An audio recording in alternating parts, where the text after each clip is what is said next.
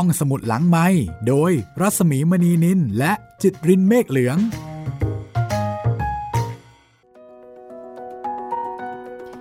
สวัสดีปีใหม่ค่ะ สวัสดีปีใหม่ครับ สวัสดีปีใหม่ครับพี่หมี สวัสดีปีใหม่คุณจิตรินครับ วันนี้จะเจอกันวันแรกของปี 2565 ค่ะ ครับ ห้องสมุดหลังใหม่ก็เจอเจอ เปิดทำการวันแรก เหมือนกันนะคะ เปิดทำการวันแรกพร้อมกับการออกอากาศใหม่นะครับ ทุกวันจันทร์ พุธแล้วก็ศุกร์นะครับ วันนี้จะเจอกันวันจันทร์แรกของปี 2565 หรือว่าของปี 2022 แต่ยังคงเป็นเรื่องเดิมค่ะ รวมเรื่องสั้นคือกริดชุด เพื่อนนอน วันนี้เป็นเรื่องที่ชื่อว่า บ้านแขนขาดครับ ฟังดูอาจจะน่าหวาดเสียวนะคะ ครับผม แต่ว่าแอบสปอยเอาไว้ก่อน ว่าเรื่องนี้ไม่ได้เน้นในเรื่องของความหวาดเสียวอย่างที่คุณคิดค่ะ ครับ แต่เป็นเรื่องประชดประชันเสียสีเกี่ยวกับเรื่องของการเมืองอีกแล้วนะคะ ครับ ไม่รู้ว่าจะพอเดากันได้หรือเปล่า ว่าบ้านแขนขาดมันจะเกี่ยวกับการเมืองได้ตรงไหน เรื่องนี้ค่ะ พูดถึง หมอคนหนึ่งที่ชื่อว่าหมอบุญส่งอืมอธิบายเอาไว้ก่อนนิดนึงนะคะ ว่าในเรื่องสั้นของหม่อมราชวงศ์คึกฤทธิ์ปราโมทจะมีการพูดถึงบุคคลที่มีชื่อเสียงหรือว่าบุคคลสำคัญในแวดวงต่างๆ ในยุคนั้น ซึ่งบางทีพอมาถึงตอนนี้นะคะ จากปี 2495 มาถึงปี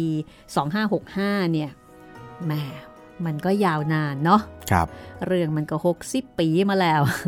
บางคนอาจจะไม่รู้บริบทณตอนนั้นไปแล้ว ใช่ อย่างตอนขึ้นต้น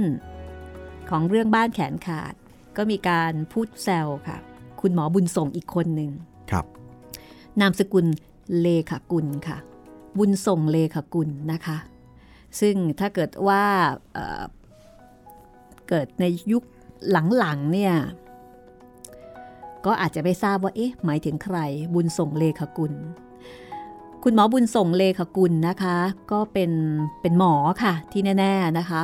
แล้วก็เป็นอย่างอื่นอีกเยอะเลย เป็นหมอเป็นช่างภาพ เป็นจิตรกร เป็นนักเขียน เคยเป็นนักล่ามาก่อน โอ้ สมัยก่อนเขาใช้คำว่านักนิยมไพร คือแต่ก่อนยังไม่ผิดกฎหมายนะคะก็คุณคืจิตริน เข้าป่าล่าสัตว์นั่นแหละ เข้าป่าล่าสัตว์ แล้วก็มีสกิลมีทักษะในเรื่องของการล่าสัตว์ มีความรู้เกี่ยวกับเรื่องของสัตว์ แต่ว่าต่อมาจากนักนิยมไพรนะคะ คุณหมอก็เปลี่ยนบทบาทมาเป็น เรียกว่าเป็นคนที่ส่งเสริมในเรื่องของการอนุรักษ์ค่ะอืมอ่าจากนักนิยมไพรกลายมาเป็น นักอนุรักษ์แล้วก็เป็นคนที่เขียนความรู้เกี่ยวกับเรื่องของป่า เกี่ยวกับเรื่องของสัตว์ป่า เพื่อให้ผู้คนในสังคมเนี่ยได้เห็นความสำคัญ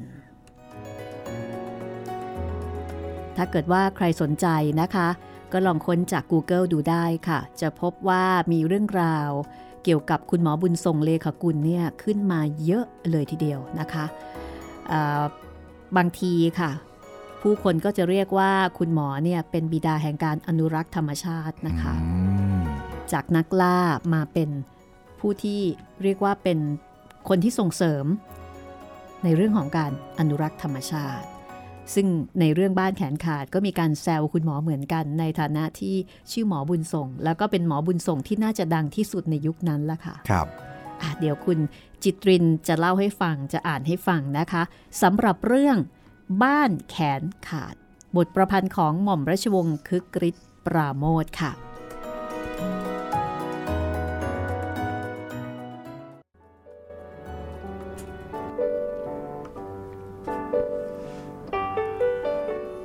ผมเป็นคนมีกรรมที่สุดคนหนึ่ง เพราะผมชื่อบุญทรง และมีอาชีพเป็นหมอ ใครๆก็เรียกผมว่าหมอบุญส่งเป็นธรรมดา แต่ถึงแม้ว่านามสกุลจะเป็นอย่างอื่น ไม่ใช่เลขากุล แต่คนที่ได้ยินว่าผมชื่อหมอบุญส่ง ก็ต้องนึกไปว่าผมเป็นนักนิยมไพร และรู้รายละเอียดเกี่ยวกับสิงสาราสัตว์ พอผมแก้ตัวไปว่า เปล่า ผมไม่ใช่หมอบุญทรง คนก็มักจะมองหน้าผม แล้วก็ตีหน้าชอบกล ฝ่ายผม เมื่อได้ยินคำแก้ตัวของตัวเอง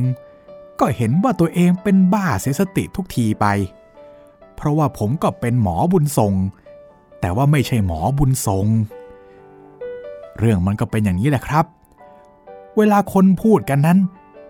ก็ใส่อัญญประกาศไม่ได้เสียด้วย ผมจึงต้องรับกรรมมาเรื่อยๆ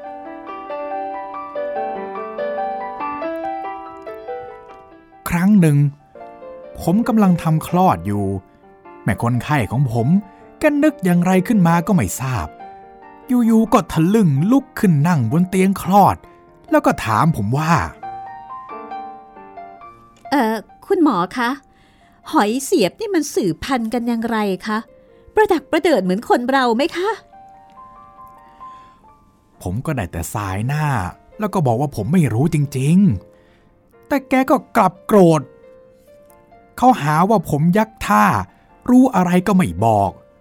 ผมเนี่ยก็เลยเสียคนไข้ไปคนหนึ่งเลย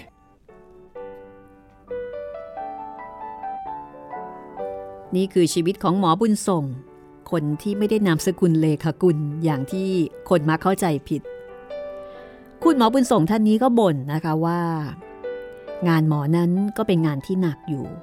วันหนึ่งหนึ่งก็ไม่ค่อยจะมีเวลาเป็นของตัวเอง แต่กรรมก็ยังไม่หมด พอถึงบ้านอยากจะพักผ่อนกับเขาบ้าง ก็กลับไม่เป็นอันได้พักผ่อน หรือเป็นตัวของตัวเองเลย ก็เพราะว่ามีคนเนี่ย เดินขบวนมาหาไม่ขาด แต่ละคนเจตนาจะมาให้ผมซื้อของที่ผมไม่เคยอยากได้ และถึงได้มา ก็ไม่รู้จะเอาไปทำอะไร คนหนึ่งจะขายเขาเนื้อสมัน อีกคนหนึ่ง จะขายเขาโคปรี คนนี้จะขายเขาโคแปร คนนั้นก็จะขายหัวคู่ไพรคนโน้นจะขายกระดองเต่า คนนู้นเอาหนังอะไรเน่าๆเหม็นหึงมาวางบนตักผม แล้วก็บอกว่า หมอซื้อเถอะหน้าดีนักเชียว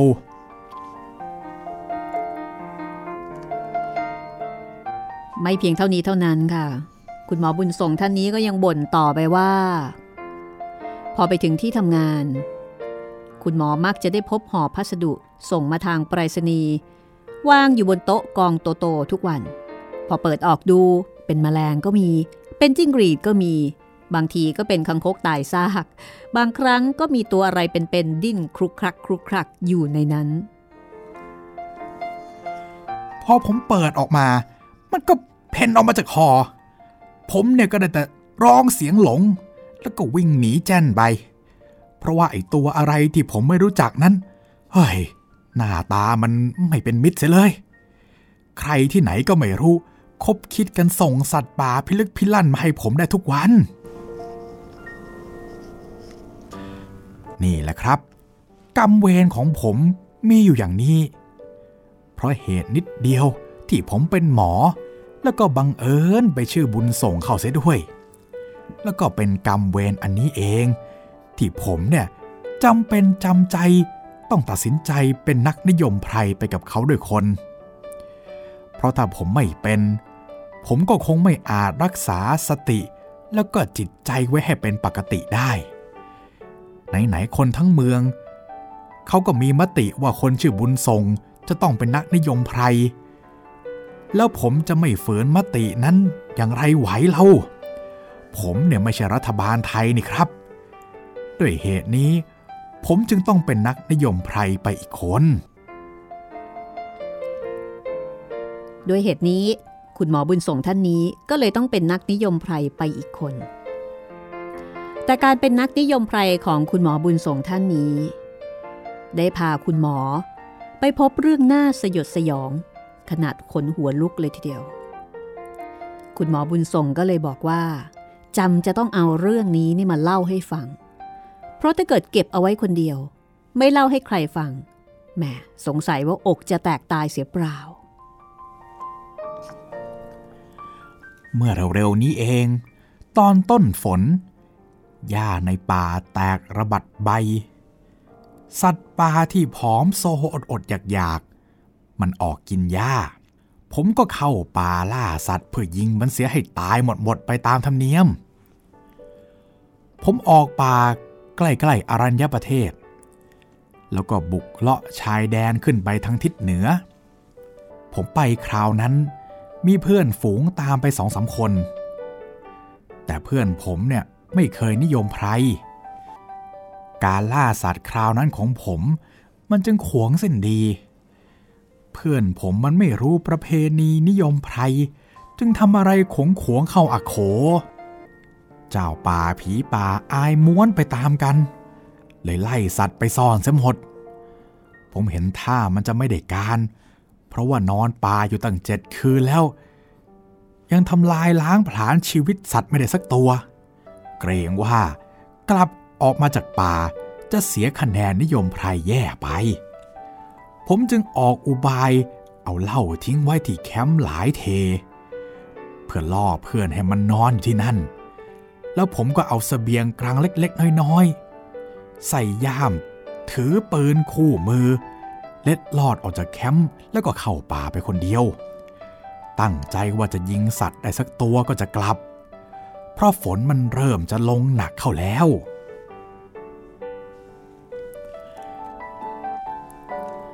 จากนั้น หมอบุญส่งก็เล่าว่า พอเขาออกจากแคมป์ไปได้สักครึ่งวัน เขาก็หลงทาง ได้แต่เดินวนเวียนอยู่ในป่า แล้วก็ยิ่งเดินก็ยิ่งเข้าดงลึกเข้าไปทุกที จนกระทั่งน้ำที่เตรียมไปนั้น หมดกระติกไปหมด คือน้ำหมดไม่มีน้ำกิน ของที่ติดตัวไป ก็กินไปหมดแล้วตั้งแต่ตอนกลางวัน ในขณะนั้นหมอบุญส่งก็บอกว่าเหนื่อยก็เหนื่อย หิวก็หิว เวลาก็เย็นลงทุกที แต่เขาก็ยังไม่หมดมานะ เดินเรื่อยไป จนกระทั่งเกือบพบค่ำเขาก็เห็นว่าป่ารอบตัวนั้น เริ่มเป็นป่าโปร่งขึ้น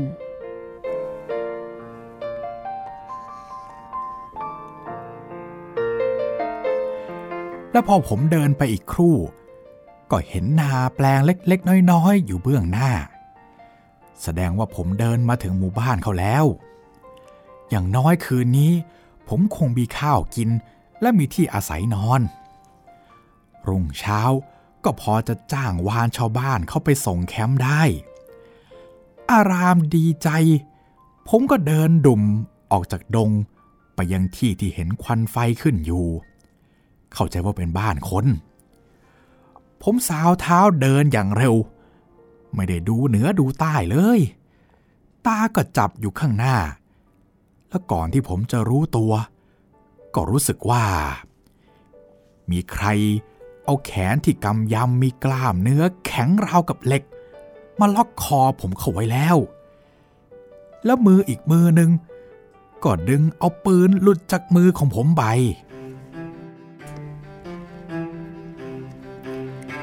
หมอบุญส่งก็ตกใจ ได้แต่ตาเหลือก ปากอ้าลิ้นห้อย ร้องดังแอกแอกจะดิ้นก็ดิ้นไม่ไหว เพราะว่าเรี่ยวแรงมันหมดเสียแล้ว จากการที่บุกป่ามาทั้งวัน ฝ่ายคนที่มาล็อก เห็นว่าไม่สู้ก็คลายแขนออก ในที่สุด ก็ปล่อยตัวหมอบุญส่ง แล้วก็ยืนประจันหน้ากัน เหมือนกับจะกั้นไม่ให้หมอเนี่ยเข้าบ้าน คนคนนั้น เป็นผู้ชายวัยชะกัน ผิวคล้ำ คล้ำแบบคนที่ทำงานกับแดดกับลม แต่ก็เป็นคนที่ล่ำสันที่สุดคนหนึ่งที่หมอบุญส่งเคยเห็นมา และก่อนที่หมอบุญส่งจะพูดอะไร ชายผู้นั้นก็ถามขึ้นว่า มาหาเสียงหรือเปล่า ถามไม่ถามเปล่า ขึ้นนกปืนของหมอบุญส่งเอง ที่เขาแย่งเอาไป แล้วก็ขยับอยู่ในท่าเตรียมพร้อมอีกต่างหาก หมอบุญส่งเห็นท่าไม่ได้การ ก็ยกมือไหว้ทีหนึ่ง ก่อนจะตอบว่า อ๋อเปล่าเปล่าจ้ะเออฉันมายิงสัตว์แล้วก็หลงทางมาน่ะ ปรากฏว่าชายคนนั้นมองดูหมอบุญส่งตั้งแต่หัวจรดเท้า นิ่งคิดอยู่นาน แต่ในที่สุดเขาก็เชื่อ ว่าหมอบุญทรงไม่ได้มาหาเสียงสมัครผู้แทนจริง จึงลดปืนลง แล้วก็บอกว่า อย่างนั้นก็แล้วไป แต่ก็ต้องไปหาผู้ใหญ่กันก่อน แล้วเขาก็ชี้มือให้หมอบุญทรงเดินไปตามทางเล็กๆ ที่เข้าหมู่บ้าน โดยมีตัวเขาเองนั่นแหละ เดินถือปืนตามมาติดๆระหว่างที่เดินมาด้วยกันหมอบุญทรงสงสัย ก็เลยถามอ่า นี่พ่อ พ่อจ๋า บ้านนี้เขาเรียกบ้านอะไรจ๊ะ บ้านแขนขาด หมอบุญส่งได้ยินชื่อบ้านแล้วก็ยังเฉยๆอยู่ ไม่ได้คิดอะไรมาก เพราะว่าในชีวิตของการเป็นนักนิยมไพรนั้น มักได้ยินชื่อแปลกๆในป่ามามากแล้ว เช่นน้องปืนแตกห้วยดาบหัก อะไรทำนองนั้นหมอก็เลยนึกแต่เพียงว่า เออ บ้านแขนขาดนี้ก็คงจะเป็นชื่อของป่า ชนิดทุพพลภาพอีกชื่อหนึ่ง ส่วนไอ้เรื่องที่ชายผู้นี้ดูมีท่าทีรังเกียจคนที่มาหาเสียงสมัครผู้แทนนั้น หมอก็ไม่ได้ติดใจจะถาม เพราะว่าใครที่เคยถูกหาเสียง และเคยเลือกผู้แทนมาแล้ว ก็คงจะเข้าใจดี หมอบุญส่งก็ได้แต่นึกชมอยู่ในใจว่าแหมคนบ้านนี้นี่เขาเจ็บจำแล้วก็เข้มงวดกันดีจริง ๆ พอผมเดินเข้าบริเวณหมู่บ้าน ก็มีเด็กหลายคนวิ่งออกมาจากใต้ถุนเรือนบ้าง จากบนเรือนบ้าง แล้วก็จากที่อื่นๆ มาเดินตามดูคนแปลกหน้า ก็คือตัวผม เด็กพวกนั้นมีจำนวนไม่น้อยเลย เพราะว่าหมู่บ้านนั้นก็ไม่ใช่เล็ก ขนาด 50 หรือว่า 60 หลังคาเรือนนับว่าใหญ่อยู่สำหรับบ้านป่า ทีแรกเนี่ย ผมก็เห็นเป็นธรรมดาไม่ได้สะดุ้งใจอย่างไร เพราะว่าเด็กๆที่อยู่ในหมู่บ้านกลางป่านั้น นานๆ จะได้เห็นคนแปลกหน้าสักที เมื่อมีคนแปลกหน้าที่แต่งตัวแปลกๆ ในชุดนักนิยมไพรอย่างผม เดินเส่อซ่าเข้าไป เด็กๆก็ต้องวิ่งมาดูเป็นธรรมดา แต่ที่ไหนได้ล่ะครับ พอผมมองดูเด็กๆพวกนั้นอีกที ผมก็ขาอ่อนหมด แทบจะสุดตัวลงนั่ง เพราะว่าความประหลาดใจและความสมเพชเอ่อ จะให้ผมพูดว่าอย่างไรดีล่ะครับ สิ่งที่หมอบุญส่งเห็นนั้น เป็นภาพที่ ใครเห็นก็คงจะอธิบายไม่ถูก เพราะเด็กกลุ่มใหญ่ที่วิ่งตามมาดูเขานั้น ไม่มีแขนขวาเลยสักคนเดียว ทุกคนมีแต่แขนซ้าย แขนขวานั้นขาดเกลี้ยงเกลาตั้งแต่หัวไหล่ลงไปทีเดียว หมอบุญส่งก็งงมาก ในขณะนั้นเวลาก็เกือบมืดแล้ว บนบ้าน ชาวบ้านก็เริ่มจุดไฟ หมอก็เลยเข้าไปดูใกล้ ๆ อยากจะรู้ว่าแขนขวาเด็กพวกนี้หายไปเพราะอะไร จะถูกตัด หรือว่าเป็นเช่นนั้นมาตั้งแต่กำเนิด แต่หมอก็ดูไม่ถนัด พอเอ่ยปากจะถาม คนที่คุมมาข้างหลัง ก็ดูเหมือนว่าจะรู้ใจคือรู้ว่าสงสัย แต่ก็ไม่อยากบอก เพราะว่ารีบเดิน ขึ้นหน้าคือรีบสาวเท้าเดินขึ้นหน้าไป พร้อมกับพูดขึ้นว่า รีบเดินตามมา อย่าร่ำไร แล้วก็เดินดุ่มนำหมอบุญส่ง ขึ้นไปบนนอกชานเรือนหลังใหญ่หลังหนึ่ง หมอบุญส่งก็ได้แต่เดินตามเขาขึ้นไป แล้วคนแก่หน้าตาใจดีคนหนึ่งก็ออกมาพบหมอ ปรากฏว่า คนแก่ผู้นั้น คือผู้ใหญ่เต็งเป็นผู้ใหญ่บ้านแขนขาดนั่นเอง ผู้ใหญ่เต็งก็ทักทายไต่ถามสารทุกสุขดิบเป็นอันดี ฝ่ายหมอบุญส่งก็บอกชื่อ บอกอาชีพ บอกเรื่องราวของเขาให้ผู้ใหญ่เต็งฟังจนสิ้น พอผู้ใหญ่เต็งได้ยินว่าเขาเป็นหมอมาจากกรุงเทพ ก็ดูเหมือนว่ามีสีหน้าดีใจ โล่งใจ แล้วก็เหลือไปมองเรือนอีกหลังหนึ่งที่ปลูกอยู่ติดติดกัน พรางบอกว่า คุณหมอมาถึงบ้าน ก่อนทับว่าเป็นเคราะห์ดีแล้ว ไปติดอยู่กลางป่ากลางเขา ตอนกลางคืนมันจะลำบาก เพราะว่าแถวนี้เสือมันชุม คืนนี้คุณหมอนอนที่บ้านผมก็แล้วกัน พรุ่งนี้ผมจะจัดคนไปส่ง เดี๋ยวเดี๋ยวผมจะให้เด็กมันไปหาข้าวมาให้กินนะหมอ คุณหมออย่าเกรงใจเลยนะครับ ขาดเหลืออะไรบ้างก็ขออภัย เพราะว่าชาวบ้านป่าเนี่ย มันก็อย่างนี้แหละ ไม่เหมือนชาวกรุง หมอบุญส่งสังเกตเห็นว่าผู้ใหญ่เต็งเป็นคนเงียบๆขรึมๆ เหมือนจะไม่ชอบพูดไม่ชอบคุย หมอก็เลยนั่งอยู่ เพราะว่าเกรงใจแกอีกครู่ใหญ่ ๆ คนในบ้านผู้ใหญ่เต็งก็ยกสำรับกับข้าวมาตั้งให้กินที่นอกชานหมอบุญส่งก็ลงมือกิน ในขณะที่ลงมือกินอาหาร แทนที่ผู้ใหญ่เต็งจะมานั่งคุยด้วย แกกลับไปนั่งสูบบุหรี่อยู่คนเดียวมืดๆห่างจากแสงตะเกียงที่จุดให้หมอกินข้าว หมอบุญส่ง เห็นผู้ใหญ่เต็งไม่อยากคุยด้วย ก็ก้มหน้าก้มตากินข้าวคนเดียวไปตามแกน ไม่อยากพูดกับแก เพราะว่าเกรงใจ ทีนี้ในขณะที่กินข้าวอยู่นั้นหมอก็ได้ยินเสียงผู้หญิงร้องครางอยู่บนเรือน เรือนที่ปลูกติดกับเรือนผู้ใหญ่เต็งและได้ยินเสียงคนเดินขึ้นและลงไปมาอยู่บนเรือนนั้น ด้วยความเป็นหมอ พอรู้ว่ามีคนเจ็บทรมานก็อยากจะช่วยเหลือ อดใจเอาไว้ไม่ได้ หมอบุญส่งก็เลยถามผู้ใหญ่เต็งผู้ใหญ่ ใครเป็นอะไรไปเหรอ จะให้ผมช่วยหลืออะไรได้บ้างไหม อ๋อนั่งเงียม ลูกสาวผมเองแหละคุณหมอ ได้กับเจ้าชูเมื่อพีกลาย เจ็บท้อง จะออกลูกมาวันกับคืนหนึ่งแล้ว ยังไม่ออกเลย ไอ้ผมก็เป็นห่วงเต็มที กลัวมันจะเป็นอะไรไป พอรู้ว่าคุณหมอเป็นหมอจากบางกอกพลัดเข้ามาในหมู่บ้าน ผมก็นึกว่าเป็นบุญของมัน จะบอกคุณหมอแต่ทีแรกแล้ว แต่นึกอีกที ก็ยังไม่แน่ใจ ผมจึงนั่งเสีย หมอบุญส่งได้ยินดังนั้น ก็ถึงกับอิ่มข้าวทันที รีบล้างมือ แล้วก็บอกกับผู้ใหญ่เต็งว่า ผมมาแต่ตัวนะ ผู้ใหญ่ เครื่องมือก็ไม่ได้เอาติดมือมา แต่ก็นั่นแหละ มีหมอมือเปล่า ก็ยังดีกว่าไม่มีหมอเลย ผู้ใหญ่พาผมไปดูทีเหรอ เพื่อผมจะช่วยอะไรได้บ้าง พูดมาถึงตอนนี้ผู้ใหญ่เต็งก็มองหน้าหมออยู่อีกนาน แล้วก็พูดเหมือนกับรำพึงกับตัวเองว่า หน้าตาหมอก็ดูสื่อดีนะ ผมนั่งดูคุณหมออยู่นานละ ก็เห็นว่าคุณหมอไม่ใช่คนปากโป้ง หรือว่าชอบสอดรู้สอดเห็น ถ้าคุณหมอไปช่วยนางเงียมันไว้ได้ก็จะเป็นบุญของมัน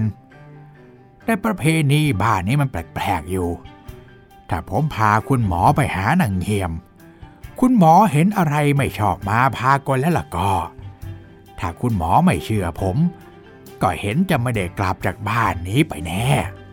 หมอบุญส่งได้ยินดังนั้นก็สงสัย ว่าเอ๊ะ มันยังไงยังไง แต่ก็แข็งใจตอบผู้ใหญ่ไปว่าผมไม่ใช่คนสอดรู้สอดเห็นในเรื่องของคนอื่นหรอกผู้ใหญ่ ผมเป็นหมอก็ทำหน้าที่หมอ ช่วยให้คนไข้หายเจ็บ ช่วยให้คนไข้รอดตายเท่านั้นเองสาธุ บุญของนางเงียมัน คุณหมอ มา มากับผมทางนี้เถอะครับ ว่าแล้ว ผู้ใหญ่เตงก็พาหมอบุญส่งไปที่เรือนลูกสาวแก ซึ่งตอนนี้กำลังนอนเจ็บท้องร้องครวญครางอยู่ ตอนที่หมอบุญส่งขึ้นเรือนผู้ใหญ่เต็งแกก็มองเห็นผู้ชายกลุ่มหนึ่ง นั่งอยู่ใต้พลายคนหนึ่งกำลังรับมีด และใกล้ๆกันนั้น ก็มีอ่างใส่น้ำมีขมิ้นผง แล้วก็มีเครื่องยาสมุนไพรอื่นๆ หลายอย่างวางไว้ พอคนเหล่านั้นเห็นหมอบุญส่ง ก็มองหมอแบบชอบกล มองด้วยสายตาแปลกๆ หมอบุญส่งเอง ก็ไม่กล้าที่จะมองให้ถนัด รีบตามผู้ใหญ่เต็งเข้าไปในห้อง ชายหนุ่มคนหนึ่ง ลุกออกมาจากกลุ่มที่นั่งอยู่ แล้วก็ตามเข้ามาด้วย ผู้ใหญ่เต็งแกก็บอกว่านั่นละ่ะ คือเจ้าชู ลูกเขยของแก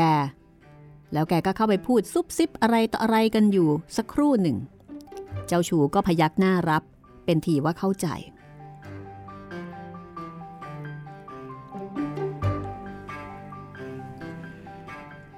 จะเป็นบุญของแม่เงียม ลูกสาวผู้ใหญ่เต็ง อย่างที่ผู้ใหญ่เต็งแกว่าไว้ หรืออะไรผมก็ไม่รู้ได้ล่ะครับ แต่ผมเข้าไปตรวจอาการ จับชีพจรแกดู และพอผู้ใหญ่เต็งบอกแกเบาๆว่า ผมเป็นหมอมาจากบางกอก หน้าแกก็ดีขึ้นทันที อีกครู่หนึ่งแกก็มีลมเบ่ง แล้วเด็กก็คลอดออกมาในตอนนั้น ผมช่วยรับเด็กออกมาอย่างดีที่สุด เป็นผู้ชายเสียด้วย ผมแลเห็นตัวมันเขียวๆ ผมก็จับข้อเท้าขึ้น ออกหัวห้อยลง ตบก้นเด็กแรงๆสองสาฉาด เด็กก็ร้องออกมาได้เฮ้ยสิ้นเคราะห์ไปที แต่สิ่งที่ผมตั้งใจสังเกตดู และแลเห็นชัดก็คือ เด็กที่เกิดมาเนี่ย มันมีแขนครบสองข้างแน่นอน เป็นอันว่าเด็กบ้านนี้ไม่ใช่คนพันธุ์พิเศษที่มีแขนขวาขาดมาแต่กำเนิดเป็นแน่ ผมเนี่ยกำลังเตรียมจะตัดสายสะดือเด็ก ก็ได้ยินเสียงเจ้าชูพ่อเด็ก มันพูดกล้าวๆขึ้นใกล้ตัวว่า หมอ ส่งตัวเด็กมาให้ผม มาถึงตอนนี้ หมอบุญส่งมองดูหน้าผู้ใหญ่เต็ง ผู้ใหญ่พยักหน้า เหมือนกับว่าให้ทำตามนั้น หมอบุญส่งก็ไม่รู้จะทำอย่างไรได้ ได้แต่ส่งเด็กให้กับเจ้าชู ซึ่งเป็นพ่อของเด็กไป ทั้งๆทที่สายสะดือยังติดอยู่ แล้วเขาก็กลับมาดูแลแม่เงียม นึกว่าจะทำให้เรียบร้อย ให้แกนอนพักให้สบาย ตอนนั้นเองหมอได้ยินเสียงเด็กร้องผิดธรรมดา จะว่าก็ตัดสายสะดือกันข้างนอกก็ไม่ใช่ เพราะว่าเสียงเด็กร้องนั้นร้องแปลกๆ เขาก็เลยพระจากแม่เงียมชะโงกหน้าออกไปดูนอกห้องว่าเขาทำอะไรกับเด็ก ถึงตอนนี้ผมไม่อยากจะเล่าจริง ๆนะครับ ผมยังเสียวไส้ไม่หายเลย แต่เมื่อเล่ามาแล้ว ก็ต้องเล่าให้ตลอด สิ่งที่หมอบุญส่งเห็นก็คือ ผู้ชายคนที่นั่งรับมีด อยู่ตอนที่หมอขึ้นเรือนนั้น บัดนี้ใช้มีดนั่นเอง ตัดสายสะดือเด็ก พอตัดเรียบร้อย ตอนที่หมอโผล่ออกไปดู ชายคนนั้นก็จับเด็กตะแคง จับมือขวาเด็ก ดึงให้แขนเหยียดตรง แล้วก็เอามีดคมกริบนั้น เลาะแขนขวาออกจากตัวบริเวณต้นแขนติดกับหัวไหล่พอดี ผมเนี่ยรู้ได้ในทันทีว่า ประเพณีชาวบ้านนี้เขาตัดแขนขวาเด็กทิ้งพร้อมกับสายสะดือตอนแรกเกิด เด็กบ้านนั้นมันจึงเหลือแต่แขนซ้ายข้างเดียวทุกคนไปถึงผมจะเป็นหมอ เคยเห็นเลือดเห็นฝาดมามากก็เถอะครับ แต่วันนั้นผมอิดโรยมาทั้งวัน พอเห็นเขาทำกับเด็กแดงๆอย่างนั้น ผมก็หน้ามืดเป็นลมกลิ้งอยู่ตรงนั้นเองหมอบุญส่งมารู้สึกตัวอีกที ก็อยู่บนเรือนของผู้ใหญ่เต่ง แล้วก็รู้ตัวว่านอนเหยียดยาวอยู่บนที่นอน โดยมีผู้ใหญ่เต็งนั่งเอาน้ำเย็นฉโลมหน้า เหมือนกับคอยดูแลปฐมพยาบาลหมออยู่ ผู้ใหญ่เต็งเห็นหมอลืมตา แกก็ยิ้มยิ้ม แล้วก็บอกว่าแม่คุณหมอนี่ก็ใจอ่อนเหมือนกันนะ แต่คุณหมอเป็นลมไปเสียแล้วก็ดี ไม่เกิดเรื่องเกิดราวกับใคร ทุกอย่างก็เรียบร้อยดี เด็กก็สบายดี นั่งเงียมก็สบายดี หมอบุญส่งนอนนิ่ง ๆ อยู่อีกครู่ พยายามรวบรวมสติสัมปชัญญะให้กลับคืนมาสู่ตัว แต่หมอก็อดรนทนไม่ไหว กับสิ่งที่ได้เห็น กับสิ่งที่สงสัย หมอก็เลยถามผู้ใหญ่เต็งแกไปว่า ผู้ใหญ่ ผมไม่เห็นเข้าใจเลย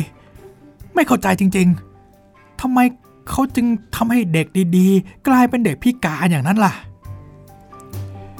มันเป็นประเพณีบ้านนี้คุณหมอ ผู้ใหญ่เต็งแกก็ตอบเรียบเรียบประเพณีบ้าบออะไรกันผู้ใหญ่ โอ้ยผมเกิดมานานแล้ว ยังไม่เคยเห็นประเพณีอะไร ทารุณโหดร้ายอย่างนี้เลย ของอะไรที่ทารุณ มันก็ต้องมีเหตุที่ทารุณสิคุณหมอ จากนั้นผู้ใหญ่เต็งก็อธิบายว่า ผมเลือกพูดแทนเข้าไปหลายสมัยแล้ว ตอนเข้ามาหาเสียงก็พูดดี สัญญาว่าจะทำโน่นทำนี่ ให้สุขสบายทั่วกัน แต่พอได้เป็นผู้แทนแล้ว ก็ไปขายตัว ยกมือให้เขาเอาสตางค์จนร่ำรวยกันทุกคนไป พวกผมจะอดอยากเดือดร้อนล้มตายอย่างไร เขาก็ไม่มาเหลียวแลทำกับพวกผมอย่างนี้ทารุณไหมล่ะคุณหมอคนเดียวเนี่ยก็ยังพอทำเนาแต่เลือกคนไหน ก็ขายตัวยกมือทุกคนไป พวกผมชาวบ้านนี้มันก็เลยเจ็บใจ นัดประชุมตกลงตั้งประเพณีขึ้นว่า ถ้าใครในบ้านนี้ออกลูก ก็ต้องตัดแขนขวามันทิ้งเสียแต่แรกเกิด เหลือแต่แขนซ้ายไว้ให้มันทำมาหากินแขนเดียวก็พอ โตขึ้นมันจะได้ไม่ไปขายตัวยกมือให้ใคร ให้พ่อแม่มันต้องเจ็บใจ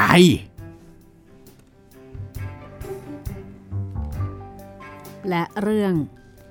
ที่มาของบ้านแขนขาด ก็มาจากเหตุผลนี้นี่เอง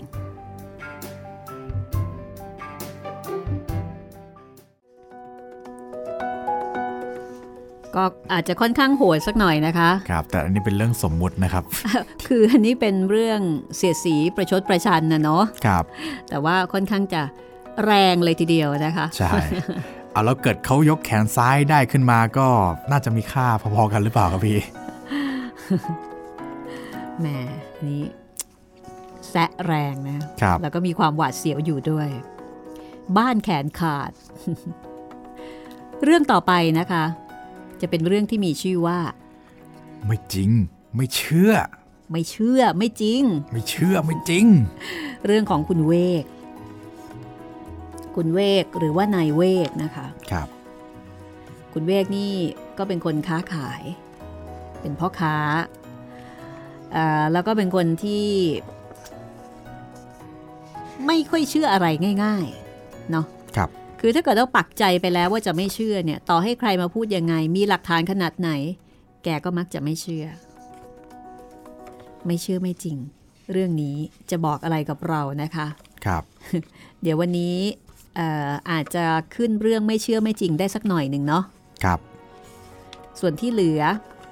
ก็อาจจะเป็นตอนหน้าใช่นะคะ แล้วหลังจากเรื่องไม่เชื่อไม่จริง ก็จะเป็นเรื่อง หมาตำรวจอ่ากลับมาที่ มาหมาอีกแล้ว แต่มาตำรวจ เรื่องนี้นะคะ จะซาบซึ้งตรึงใจเหมือนกับเรื่องมอมหรือเปล่า เกรงว่าจะผิดหวังครับ อาจจะซาบซึ้งตรึงใจไปอีกแบบหนึ่ง นี่คือบทประพันธ์ของหม่อมราชวงศ์คึกฤทธิ์ปราโมทค่ะ กับหนังสือรวมเรื่องสั้นคึกฤทธิ์ชุดเพื่อนนอน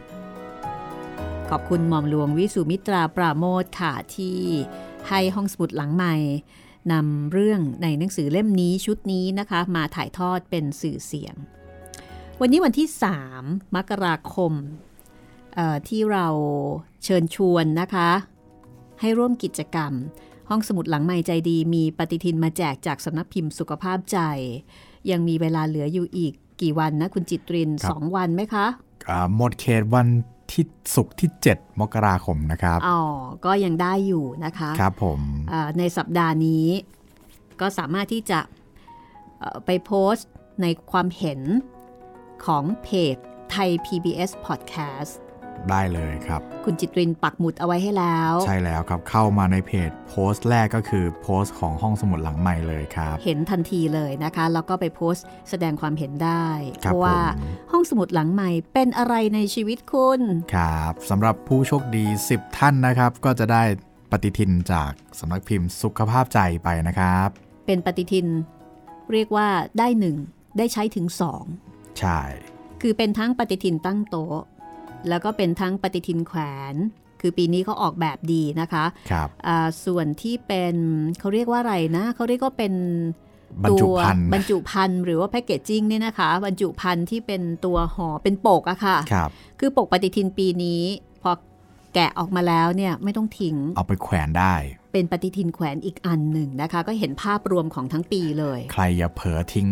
ปกไปนะครับ เสียดายเนาะใช่อ่าปฏิทินแขวนเนี่ยมันก็มีข้อดีมันทำให้เราเห็นภาพรวมนะครับ แล้วก็สามารถที่จะเอาไว้ดูเอ่อวันดูวันเวลาได้ในระดับหนึ่งนะควบคู่ไปกับปฏิทินตั้งโต๊ะ ก็ขอบคุณสำนักพิมพ์สุขภาพจ่ายเอาไว้นะที่นี้นะคะ ที่นำปฏิทินทำคำกรอนดีๆ เอามาเอามาฝากกันด้วยนะคะ สีสวยมากค่ะ สีชมพูสดใสจริง ๆ นะคะ ครับ และอย่าลืมค่ะ สามารถที่จะพูดคุยติดตามกันได้นะคะ 3 ช่องทางด้วยกัน ครับผมแฟนเพจ Facebook ไทย PBS Podcast นะครับ แฟนเพจของพี่หมีรัศมีมณีนินแล้วก็ ทาง YouTube นะครับ คอมเมนต์ไว้ใต้คลิปที่ฟังได้เลยนะครับ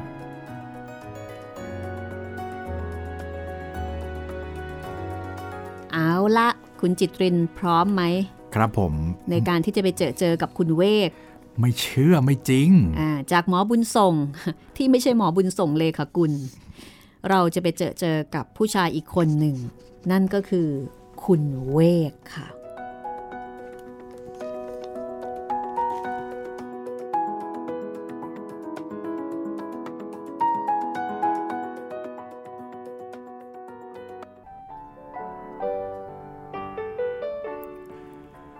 คุณเวกเพื่อนผม แกเป็นคนแปลกอยู่อย่างหนึ่งลงแกไม่เชื่อสิ่งใดแล้ว ถึงใครจะนำเหตุผลและหลักฐานมาพิสูจน์สักเท่าไหร่ ว่าสิ่งนั้นมีจริงเป็นจริง แกก็ไม่เชื่อ มิหนำซ้ำแกยังหาว่าเหตุผลและหลักฐานเหล่านั้นเป็นสิ่งที่กุกันขึ้นทั้งเพ เคราะดีที่คุณเวกแกไม่ได้เป็นรัฐบาล แกจึงไม่ได้มีฝ่ายค้าน หากคุณเวกเป็นรัฐบาล ฝ่ายค้านก็คงเป็นบ้าตายไปก่อน เพราะว่าความไม่เชื่อของคุณเวก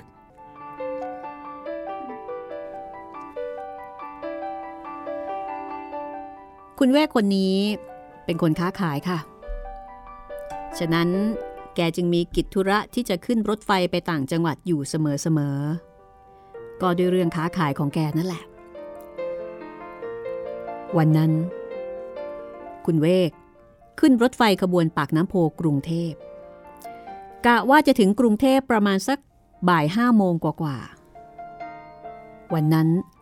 รถไฟคนแน่น คุณแม่แกก็นั่งเบียดคนมาแบบไม่เต็มใจนะ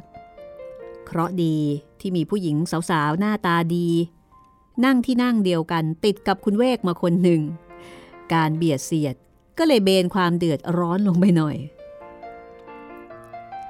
รถไฟขบวนปากน้ำโพกรุงเทพแล่นเรื่อยๆ เหมือนกับรถไฟไทยทุกขบวน แต่คนโดยสารที่แน่นมาจากปากน้ำโพนั้น ก็ไม่เบาบางลง ถึงสถานีไหนมีคนลงบ้าง แต่กลับมีคนขึ้นมากกว่าที่ลง คุณเวแกก็ใช้ความอดทน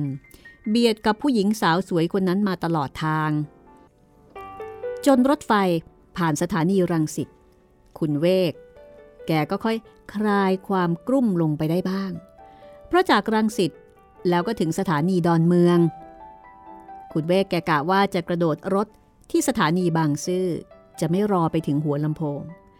ลงที่บางซื่อแล้วก็จะจับแท็กซี่ไปบ้านเลย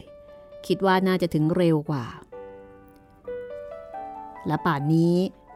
แม่หนอม แม่หนอมนี่คือเมียของคุณเวก ก็คงจะหาสำรับเตรียมเอาไว้แล้ว อาบน้ำอาบท่าแล้วก็คงจะได้กินข้าวบ้านเสียที นึกอย่างนี้คุณเวกก็สบายใจขึ้นอีก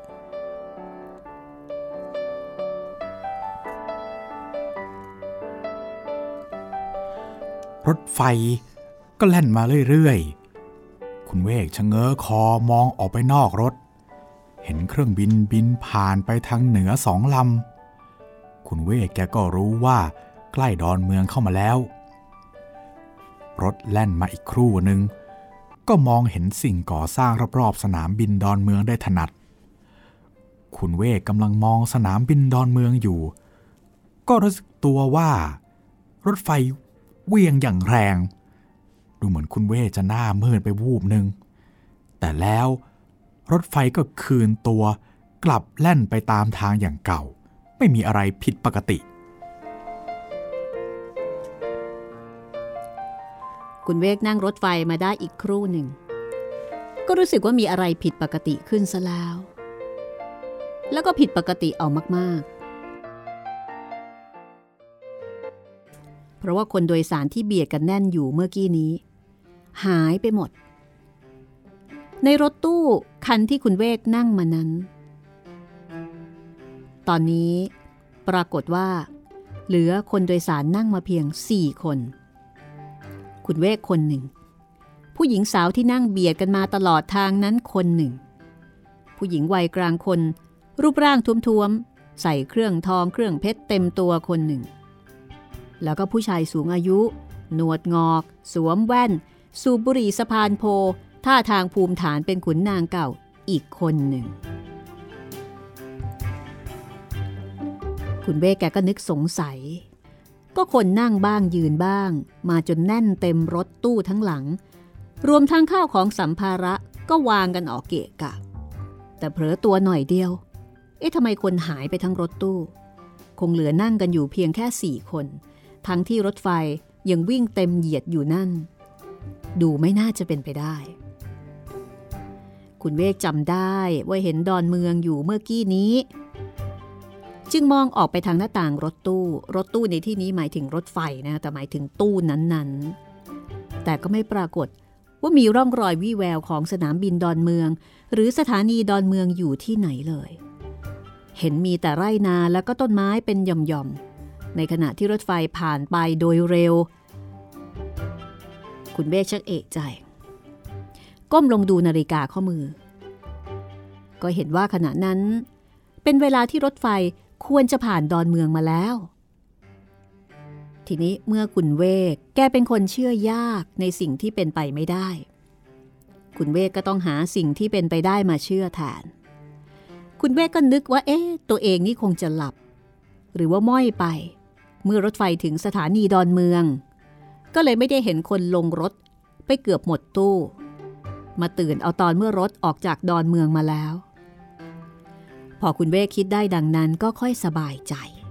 ควักเอาบุหรี่ออกมาสูบ พิงพนักที่นั่งอย่างสบาย แล้วก็ทอดอารมณ์ มองดูไร่นาตามข้างทางรถไฟ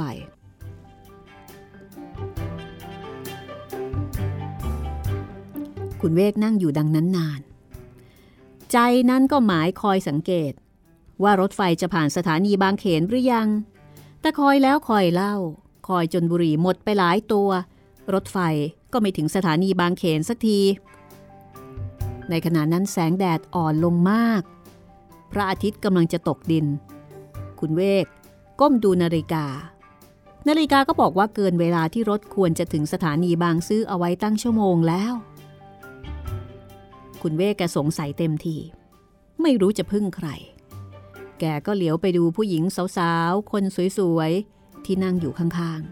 ๆ แล้วก็เห็นว่าเธอกำลังอ่านนวนิยายเรื่องใหญ่เล่มโตเต็มที จนต้องวางเอาไว้บนตัก มือซ้ายของเธอถือถุงกระดาษใบหนึ่ง มือขวาก็ล้วงขนมอะไรจากถุงกระดาษนั้นใส่ปากบ่อยๆ แล้วก็เคี้ยวขนมนั้นอยู่กรอบกรอบไม่ขาดปาก คุณเวกเห็นดังนั้น ก็รู้ว่าขณะนั้น โลกภายนอกไม่มีเสียแล้วสำหรับผู้หญิงคนนั้น คือกำลังอินกับหนังสือและการกินเต็มที่ คุณเวกนึกอีกที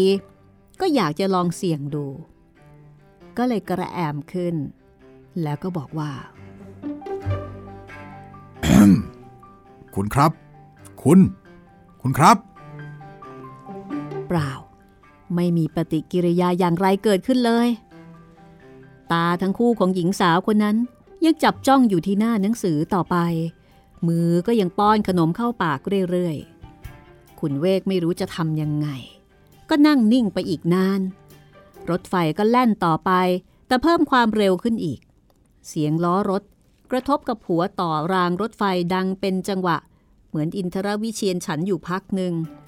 แล้วก็เปลี่ยนไปเป็นว่าสันตดิโลก ตะวันก็ตกดินไปแล้ว มองไปข้างนอกก็เห็นแต่ไร่นาสลัวสลัวแล้วก็ต้นไม้ตะคุ่มตะคุ่ม รถไฟยิ่งแล่นเร็วขึ้น เสียงล้อรถกระทบหัวต่อรางรถ คราวนี้ดังเป็นกาบฉบังท่องอย่างเร็วๆ คุณเวก็บังเกิดความร้อนใจ สุดที่จะทนทาน ทนไม่ไหวแล้ว ก็เอื้อมมือไปสะกิดแขนผู้หญิงที่นั่งอยู่ข้างๆ ปากก็บอกว่า ทานโทษเถอะครับ คุณครับ คุณผู้หญิงคนนั้นยื่นถุงขนมมาให้ แต่ตานั้นก็ยังไม่ละจากหน้าหนังสือ คุณเวกพูดด้วยเสียงดังยิ่งขึ้นอีก เออคุณครับ ผมไม่ได้อยากกินขนมหรอกครับ แต่ว่าผมอยากพูดกับคุณสักหน่อย ผู้หญิงคนนั้นเหลียวหน้ามามองคุณเวกอย่างรำคาญรำคาญทำไมเลยฮะ เออคุณสังเกตหรือเปล่าครับ ว่ารถไฟคันนี้มัน ช้ากว่าปกติมากเลยเหรอฮะ คุณผู้หญิงคนนั้น กลับย้อนถามอย่างทองไม่รู้ร้อน เอ ไม่เห็นช้านี่ฮะ รถแล่นเร็วออกจะตายไป ก็นั่นนะสิครับ คุณเวกตอบแล้วก็อยากจะกระโดดรถไฟตายเสียให้รู้แล้วรู้รอดไป เพราะได้ยินเสียงถามกลับสวนมาว่า แล้วทำไมคุณมาบอกอาหันว่ารถช้าล่ะฮะหึ พี่ลึกละ คุณเวกก็ไม่รู้จะพูดอย่างไรต่อไป เพราะขณะนั้นรถไฟก็แล่นเร็ว อย่างที่คุณเวกไม่เคยพบมาก่อน และดูทางหน้าต่างรถไฟ คุณเวกก็เห็นว่าข้างนอกนั้น มืดสนิทแล้ว รถก็วิ่งไปวิ่งไป ดูนาฬิกาข้อมือก็เห็นชัดๆ ว่าเป็นเวลาสองทุ่มครึ่ง แต่รถไฟขบวนนั้น ก็ยังไม่ถึงกรุงเทพสักที อดรนทนไม่ไหว คุณเวกก็เดินไปที่ประตูท้ายรถ เอามือบิดลูกบิดประตู ตั้งใจจะเดินไปตามรถตู้คันอื่น แต่ประตูนั้นกลับปิดสนิทไม่ขยับขยื่นเลย จะผลักดันอย่างไรก็เปิดไม่ออก คุณเวกกลับมาที่ประตูหัวรถ แต่แล้วก็พบประตูชนิดปิดชนิดเปิดไม่ออกเข้าอีกบานหนึ่ง คราวนี้คุณเวกก็หมดปัญญา หิวก็หิว เหงื่อแตกท่วมตัว ไม่รู้จะทำยังไงดี แกก็เดินโซเซเปะปะ มานั่งลงบนที่ว่าง ตรงหน้าหญิงวัยกลางคน ที่แต่งเครื่องเพชรเครื่องทองเต็มตัว แล้วก็เอ่ยปากถามขึ้นอีกว่า คุณนาย เห็นอะไรผิดปกติหรือเปล่าครับ คุณนายเบิกตาพองโต มองหน้าคุณเวกทำปากหมุบหมิบ แล้วก็เอามือมากอดไว้แน่นกับสวงอกเออเปล่าครับ เปล่าผมผมไม่ได้ทำอะไรคุณนายหรอกครับ แต่ผมอยากจะถามคุณนายนิดเดียวว่า คุณนายรู้สึกผิดสังเกตอะไรบ้างหรือเปล่า ไม่รู้ไม่ชี้ ฉันก็นั่งของฉันอยู่ดีๆ อย่ามายุ่งกับฉันนะเออเธออะคุณนายก็ตอบอย่างกลัวๆแถมกระฟัดกระเฟียด เล่นเอาคุณเวกหัวเสียเต็มที เพราะคุณนายมองดูคุณเวกราวกับว่าคุณเวกเนี่ยจะเข้าไปวิ่งราวปุโธคุณนายครับ ผมถามนิดเดียวว่าเห็นอะไรผิดสังเกตหรือเปล่า ก็เพิ่งจะมาผิดสังเกตเอาตอนนี้เลยอย่า ฉันนั่งของฉันอยู่ดีๆ แล้วก็มีคนที่ไม่รู้จักมักคุ้นมาพูดด้วยนี่เลยย่าที่ฉันผิดสังเกตเฮ้อแล้วคุณนายก็สะบัดหน้ามองไปทางอื่น แต่มือนั้นกำกระเป๋าถือกอดแน่นกับตัวเข้าไปอีก เป็นอาการบอกให้คุณเวกรู้ว่า ถ้าหากคุณเวกจะตัดสินใจแย่งกระเป๋าถือใบนั้น ก็เห็นจะต้องต่อสู้กันยกใหญ่ก่อนจะได้ไป ฝ่ายคุณเวกก็ยังไม่สิ้นความพยายาม เอ๊ะคุณนายครับไอ้รถไฟขบวนนี้ มันเป็นยังไงเสร็จแล้วครับเนี่ย แต่ก่อนที่คุณเวกจะพูดจบ ก็มีเสียงดังมาจากข้างหลังว่าเอ้คุณผผมขอเสียทีเถอะ อย่าเที่ยวรบกวนสุภาพสตรีหน่อยเลย คุณมีเรื่องอะไรจะมาพูด ก็มาพูดกับผมดีกว่า เราผู้ชายด้วยกัน ไปเที่ยวเกาะแกะผู้หญิงในรถไฟเนี่ย มันไม่ดีหรอก อีกก็กลางค่ำกลางคืนแล้ว คุณเวกเหลียวหลังไปดูเจ้าของเสียงนั้น ก็เห็นว่าเป็นผู้ชายสูงอายุคนที่นั่งสูบบุหรี่อยู่เงียบๆมานานแล้วนั่นเอง คุณเวกก็ดีใจจนพูดไม่ออก ที่มีคนคนหนึ่งอยากจะพูดด้วย แกก็รีบแนะนำตัวเอง ผมชื่อเวกครับ ค้าขายระหว่างปากน้ำโพกับกรุงเทพยินดีครับ ผมชื่อ ขุนผเดิม ออกจากราชการมานานแล้ว นอนกินบำนาญเปล่าๆ ไม่มีอะไรทำก็นั่งรถไฟเล่นแกล้ครุ่ม คุณเวกไปนั่งคุยกับผมทางโน้นดีกว่า ว่าแล้ว คุณพเดิมก็พาคุณเวก ไปนั่งอย่างที่ที่คุณพเดิมนั่งอยู่แต่เดิม คือพาไปนั่งที่ของตัวเอง แล้วก็ควักเหล้ามาจากไหนก็ไม่รู้สองแก้ว ให้คุณเวกแก้วหนึ่ง แล้วก็ถือไว้เองแก้วหนึ่ง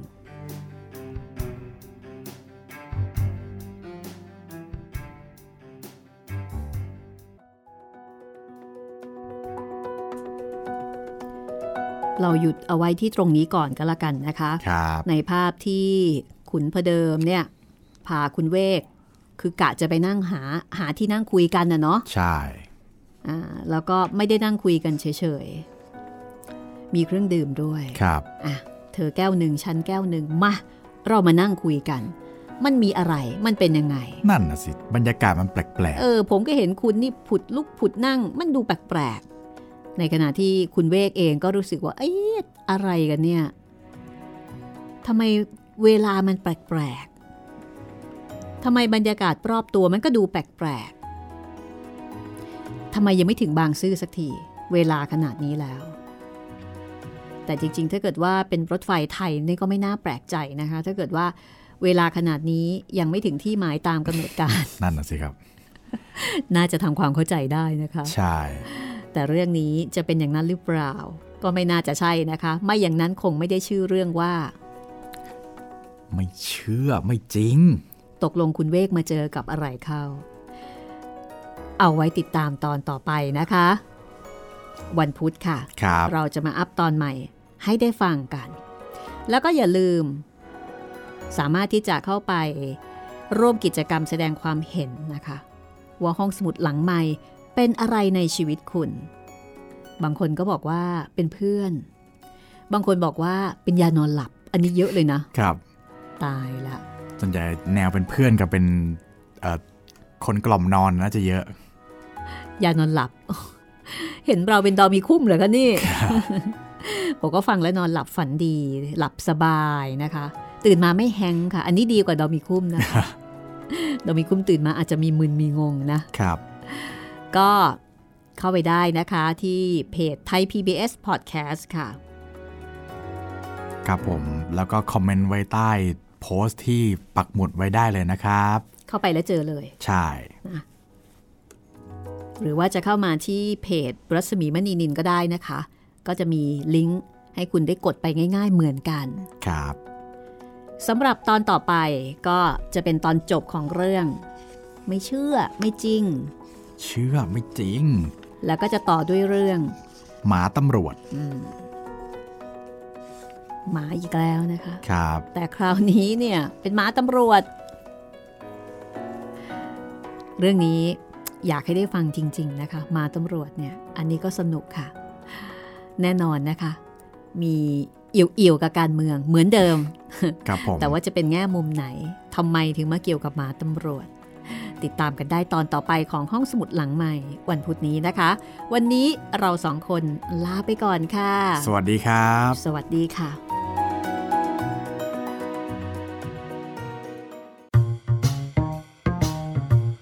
ห้องสมุดหลังไม้โดยรัสมีมณีนินและจิตรินเมฆเหลือง